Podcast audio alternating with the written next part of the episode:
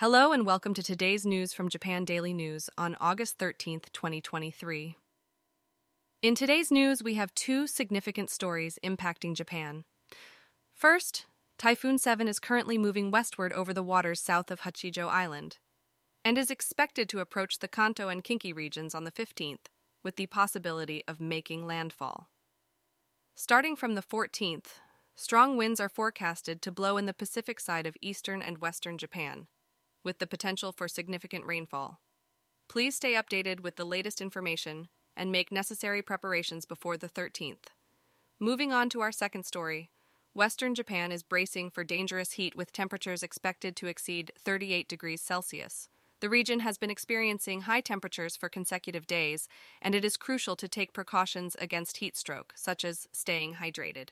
Please remain vigilant and take care of yourselves. Now let's move on to other news.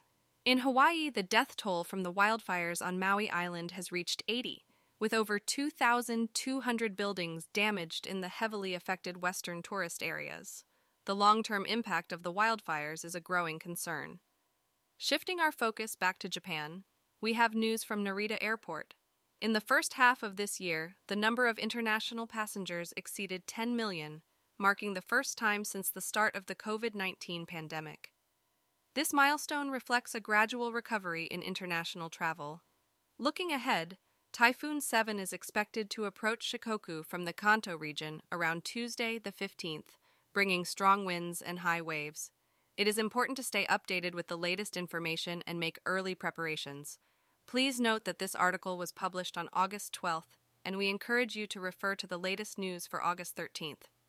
Lastly, a tragic incident occurred in Saitama where a 31 year old mother has been arrested on suspicion of attempted murder for allegedly stabbing her two year old daughter with a knife. Fortunately, the child did not suffer life threatening injuries. The mother has reportedly stated that she was struggling with her family relationships. That's all for today's news from Japan Daily News. Stay informed and stay safe. And that's all for today's news. Thanks for listening to Japan Daily News.